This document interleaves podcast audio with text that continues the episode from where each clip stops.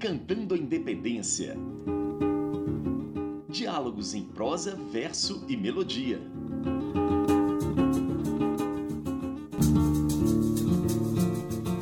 Opa, eu sou o Bruno Viveiros e esse é o Decantando a Independência. No episódio de hoje vamos conversar com Luiz Antônio Simas, professor de História, escritor, historiador e profundo conhecedor da cultura popular brasileira. O assunto em questão é o diálogo entre os sambas de enredo, a história do país e, como não poderia deixar de ser, a independência do Brasil. Eu queria saber de você como que a gente define o que é um samba enredo, o que quais são os padrões que um samba enredo precisa ter para ser um, um samba enredo de primeira linha, de primeira qualidade? Bom, o samba enredo é um gênero muito curioso na história do samba, porque ele é um samba feito sob encomenda, né? Então, a rigor, você tem um enredo que a escola propõe e em cima do enredo o compositor elabora o samba. E o que me parece que é fundamental para entender o gênero samba enredo é que ele não é um gênero para você escutar em casa. Samba enredo ele é pensado, ele é estruturado a partir de uma realidade. Um desfile de escola de samba é um cortejo de 3, 4 mil pessoas que cantam. Então o samba de enredo tem peculiaridades. Por exemplo, o samba de enredo precisa do tempo da respiração. Por quê? Porque você canta em canto coral caminhando. Então você tem que respirar. Um outro exemplo. Quando você pensa num samba para ser cantado por uma coletividade de 3 mil pessoas, você tem que encontrar uma tonalidade que seja adequada às 3 mil pessoas. Então eu defino o samba enredo da seguinte maneira. Ele é um gênero criado a partir de uma necessidade de expressar um enredo e a partir de uma outra necessidade, pensar um canto coral coletivo em movimento. Então, às vezes, acontece um negócio muito curioso. Porque você está em casa, escuta um samba de enredo e acha uma maravilha, mas não é adequado à avenida. Por quê? Por conta dessa peculiaridade. Então, o samba de enredo é um gênero pensado para sustentar um cortejo dramático que é o das escolas de samba.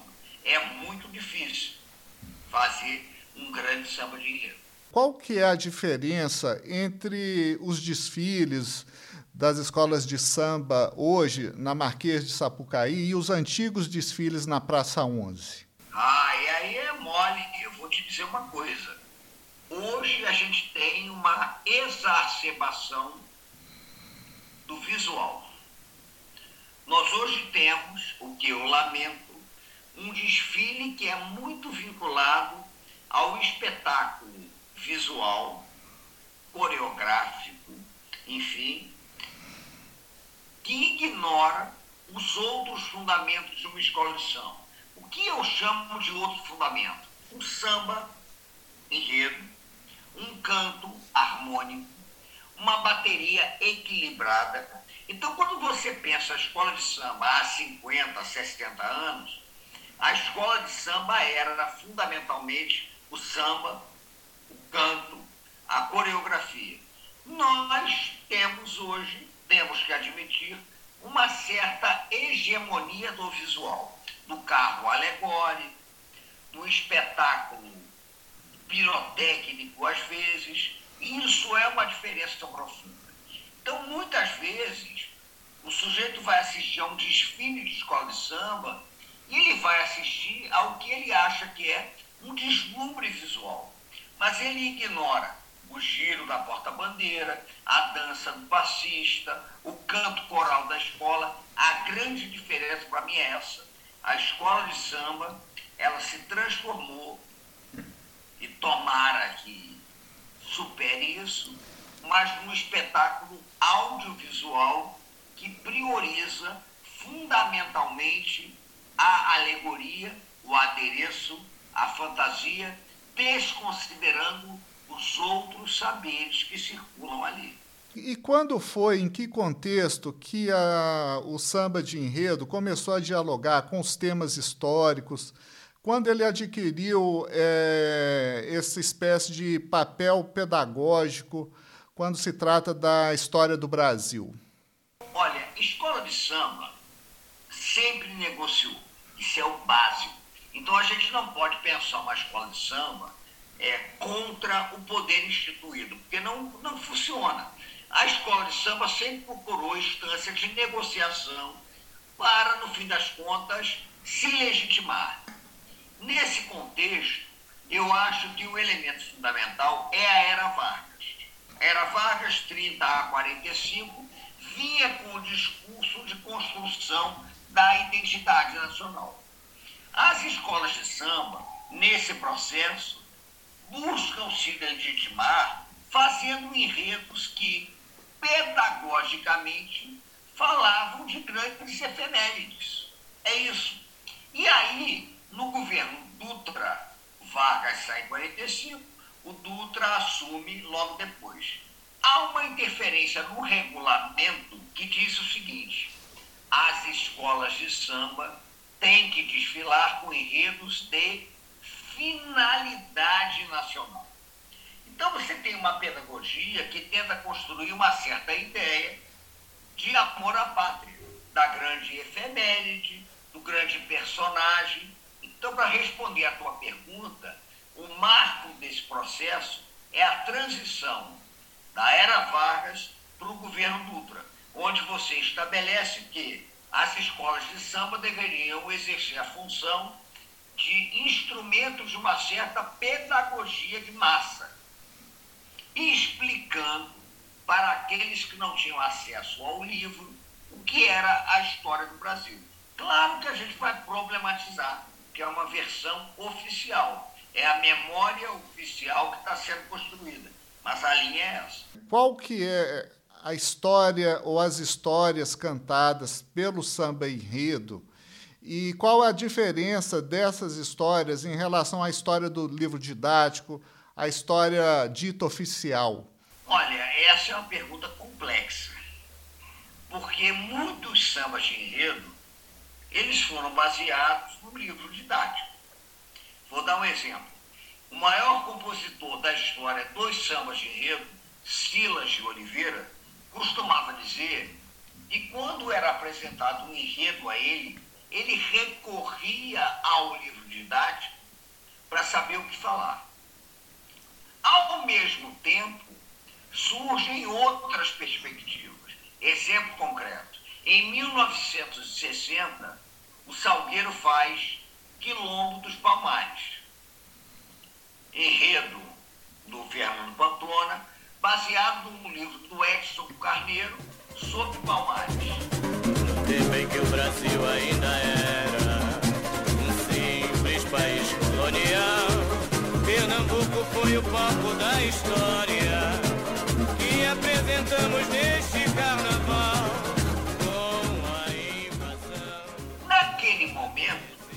Palmares não tinha chegado ao livro didático, que é um detalhe interessante. Palmares chegou primeiro à avenida e depois ao livro didático, que é fundamental. Então me parece que é uma relação não é exatamente linear. O samba de enredo se alimenta do livro didático, mas ao mesmo tempo elabora outras perspectivas. Vou te dar um exemplo. Em 1976, a Em Cima da Hora, que é uma escola pequena do Rio e tal, desfilou com Os Sertões.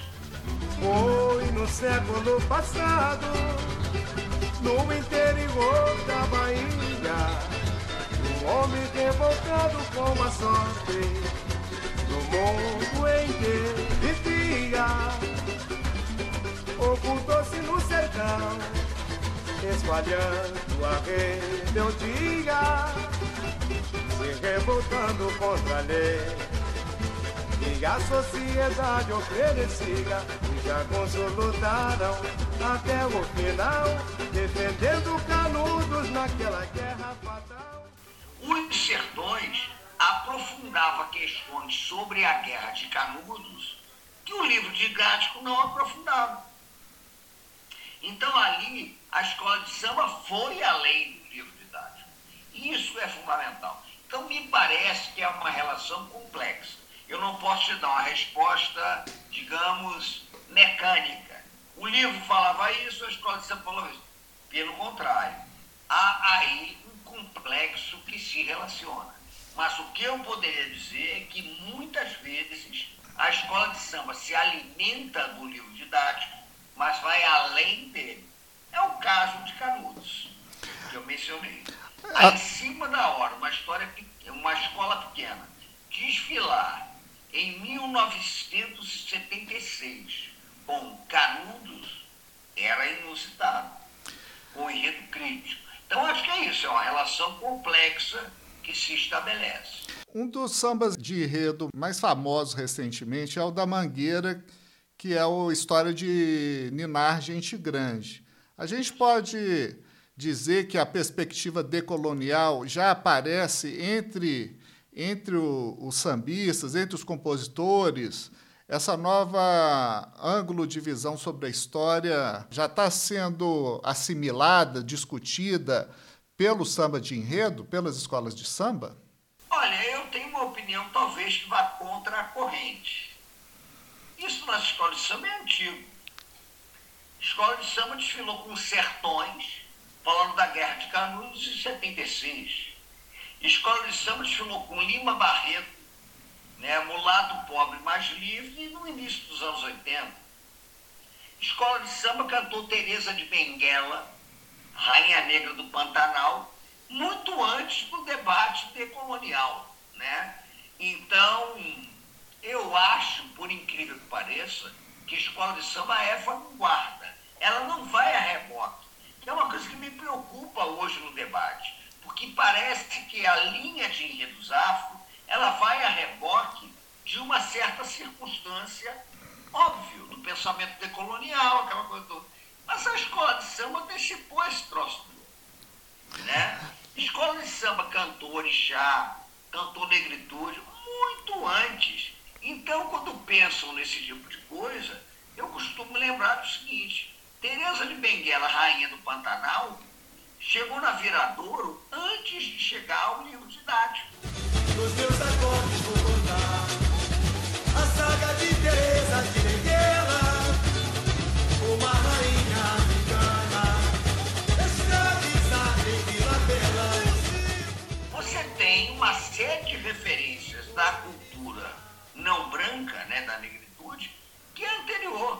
Me preocupa muito a ideia de que o decolonial pautou as escolas de samba. Eu prefiro investir numa outra ideia, talvez um pouco subversiva. Foram as escolas de samba que anteciparam essa pauta. Né? Isso é absolutamente fundamental. A escola de samba cantou, não esquecemos, Canudos, os sertanejos, em 76. E pela perspectiva dos sertanejos. Eu acho que é mais ou menos por aí. Sim, mas é, esse ano a gente tem aí o bicentenário da independência do Brasil. E, e aí eu te pergunto, como o samba de enredo cantou os personagens, os eventos da independência? E aí a gente tem sambas de enredo famosos, né? O Dia do Fico, da Beija-Flor, a gente tem a, a, Leopoldina, Imperatriz do Brasil, de 96, com a Imperatriz Leopoldinense. Vários sambas de enredo falando de Dom João VI, de Dom Pedro I, do Grito do Ipiranga. Como que o samba de enredo cantou a independência do Brasil? Na maior parte do tempo, numa visão oficial. Era efeméride oficial, né? Então, se a gente pensa em todos os sambas que você citou, é tudo o discurso de que a independência é obra do príncipe português, que no fim das contas atende ao clamor brasileiro e proclama a independência. Mas eu acho também que a gente tem nuances, né? Então você tem sambas que falam o seguinte, olha, a luta pela independência, ela se consuma com Dom Pedro Mas o Dom Pedro é o ponto final, porque você tem a revolta de Vila Rica, citada em muitos sambas que você mencionou, a conjuração baiana e tal.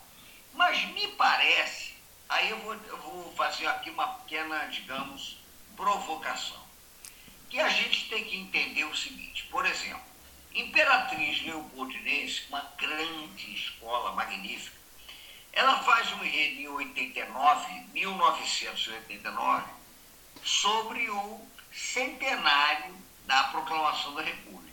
E é uma efeméride que trabalha com a ideia dos grandes heróis, Dom Pedro, Princesa Isabel, a Guerra do Paraguai e tudo mais.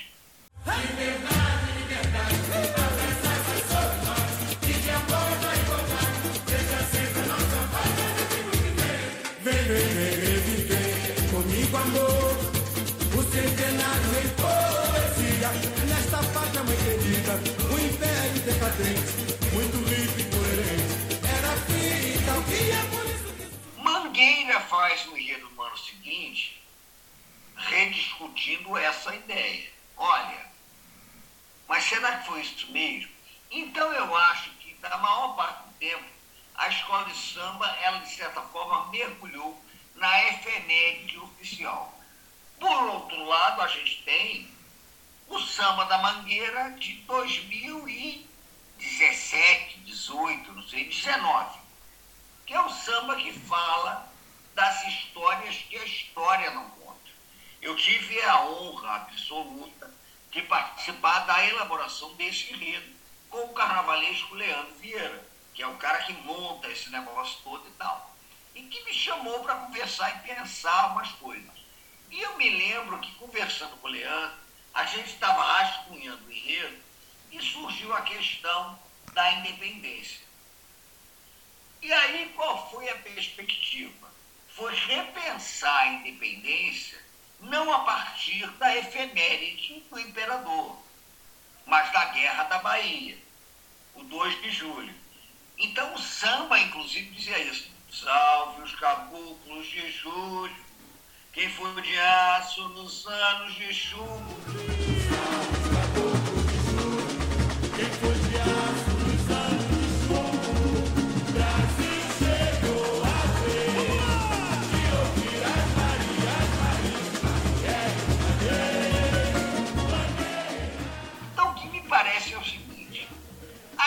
de samba, na maior parte das vezes, ela trabalhou a independência numa perspectiva ligada à ideia da grande efeméride. Mas, o que me anima, nós estamos vivendo um momento de uma leitura da história a contrapelo. E aí eu vou recorrer a Walter Benjamin, né, um historiador e filósofo maravilhoso, que muito me inspira. Eu sou um declarado benjaminiano, que dizia que nós precisamos escovar a história contra pelo. As escolas de samba contaram, em geral, a independência a partir da figura central do imperador. E a partir de uma efeméride que teria resolvido os nossos dilemas civilizatórios. Ultimamente, isso tem mudado. E aí o sentido crítico, o sentido de percepção, que não é exatamente assim, tem aflorado. Mas a gente tem vários, não só no Rio.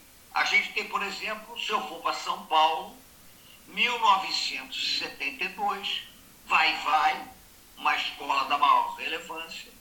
Ela conta a independência do Brasil a partir da figura exponencial do imperador. Nossos antepassados deixaram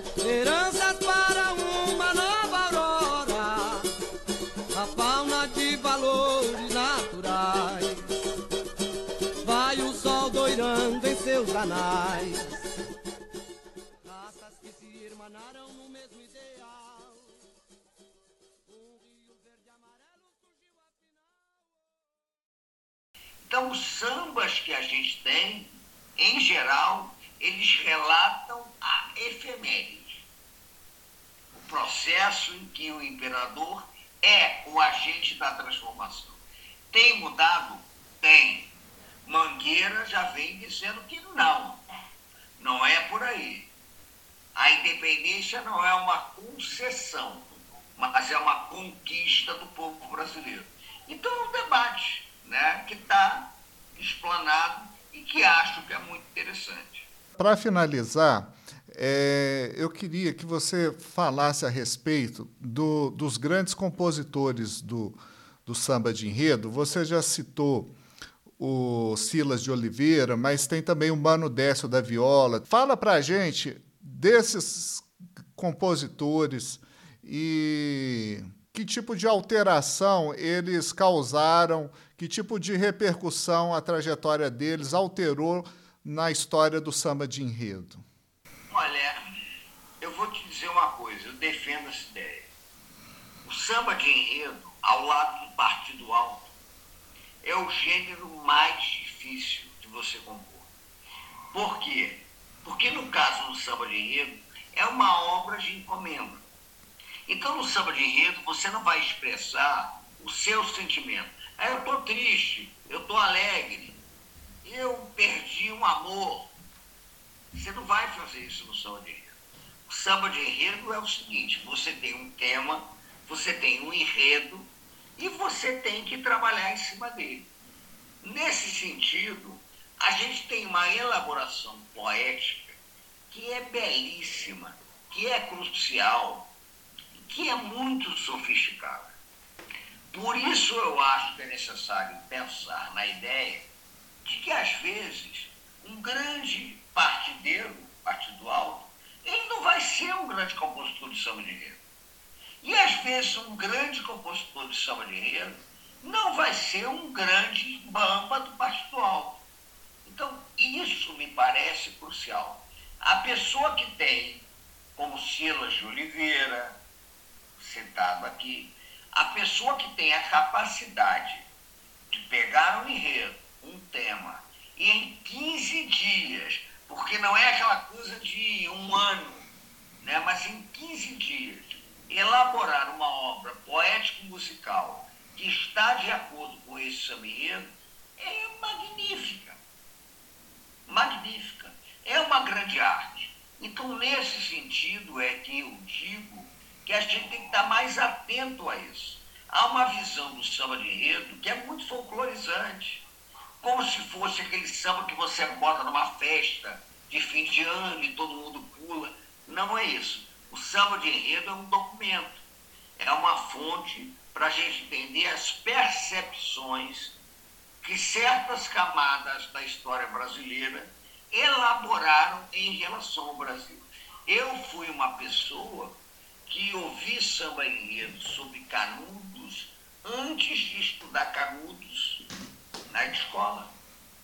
Então, quem me falou da Guerra de Canudos, de Antônio Conselheiro, não foi o livro didático, foi o samba de enredo.